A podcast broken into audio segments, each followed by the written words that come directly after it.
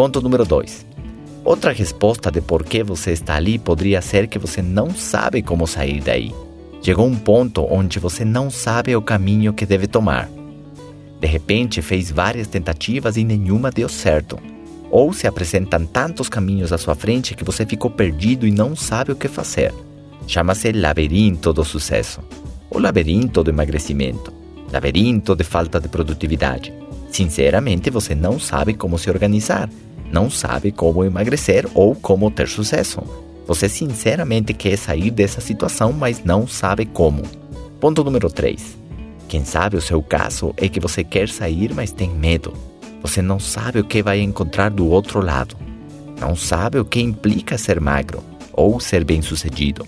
Talvez você associe essas coisas com a dor, com preocupação, com problemas, e como você nunca esteve desse lado, não conhece essa maneira de viver, ou esse lado da vida.